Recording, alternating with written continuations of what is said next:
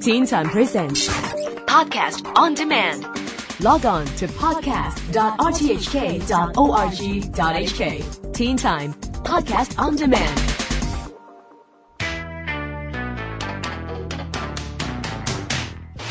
Welcome back to the Teen Time Science blog. I'm Neil Chase. It's the time of year when many of us will catch a cold, just like I did last week.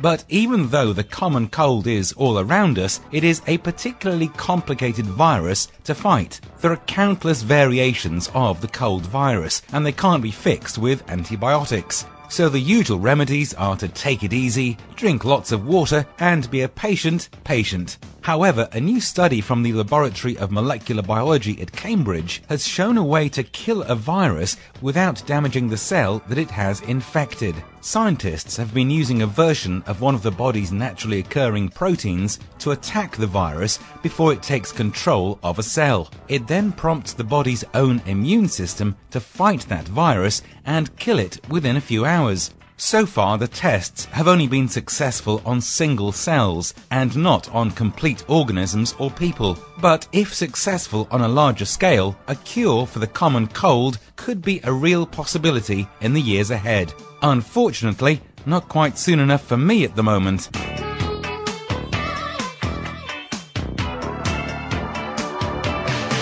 It's an old saying that if you have a problem, then you should sleep on it. If you can't figure it out one day, then by sleeping on it, you might have the answer the next day. Well, new research has discovered that it could actually be true.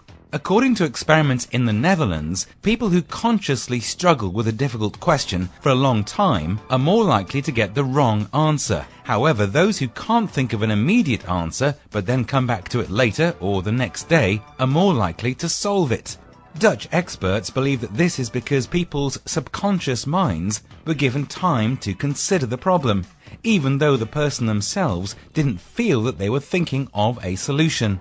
So it really could be that if you can't figure out a solution to that maths problem this evening, then you might be able to do it in the morning. However, that's not a good enough excuse for not doing your homework.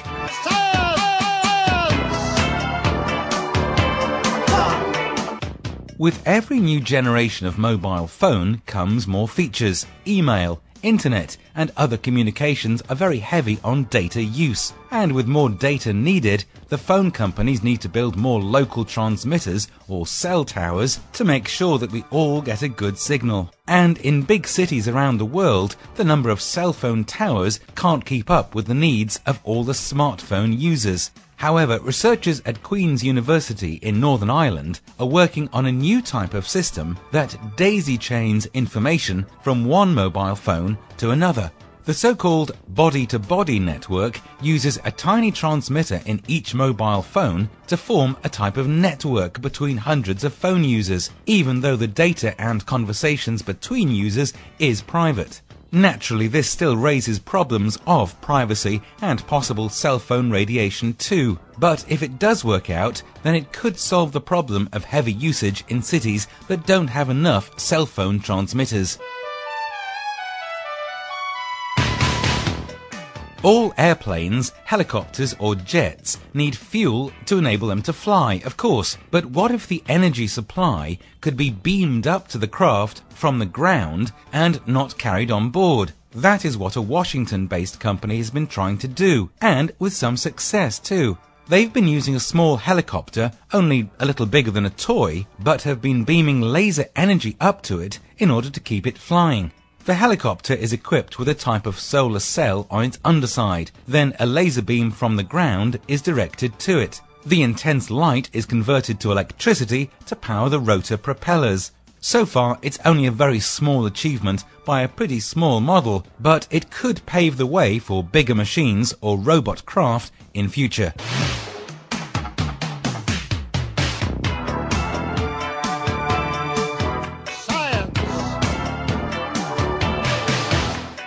One anniversary to celebrate this week is up in orbit. Ten years ago this week, two Russians and one American started inhabiting the International Space Station, and there have been scientists on board ever since. In fact, over 200 explorers have visited. 15 nations have contributed modules or hardware, and more than 600 experiments have been conducted.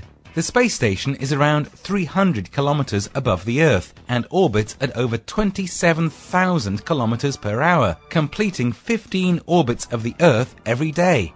Even though it has taken many years to build, at the moment it is only guaranteed to be around until the middle of this decade. After then, it might be allowed to fall back to Earth and disintegrate. But hopefully it will be the first staging post for longer manned missions into space. But for this week, happy 10th birthday International Space Station.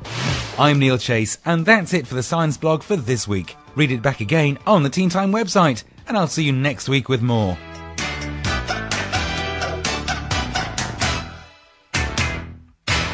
Teen Time Presents.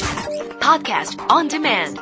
Log on to podcast.rthk.org.hk. Teen Time Podcast on Demand.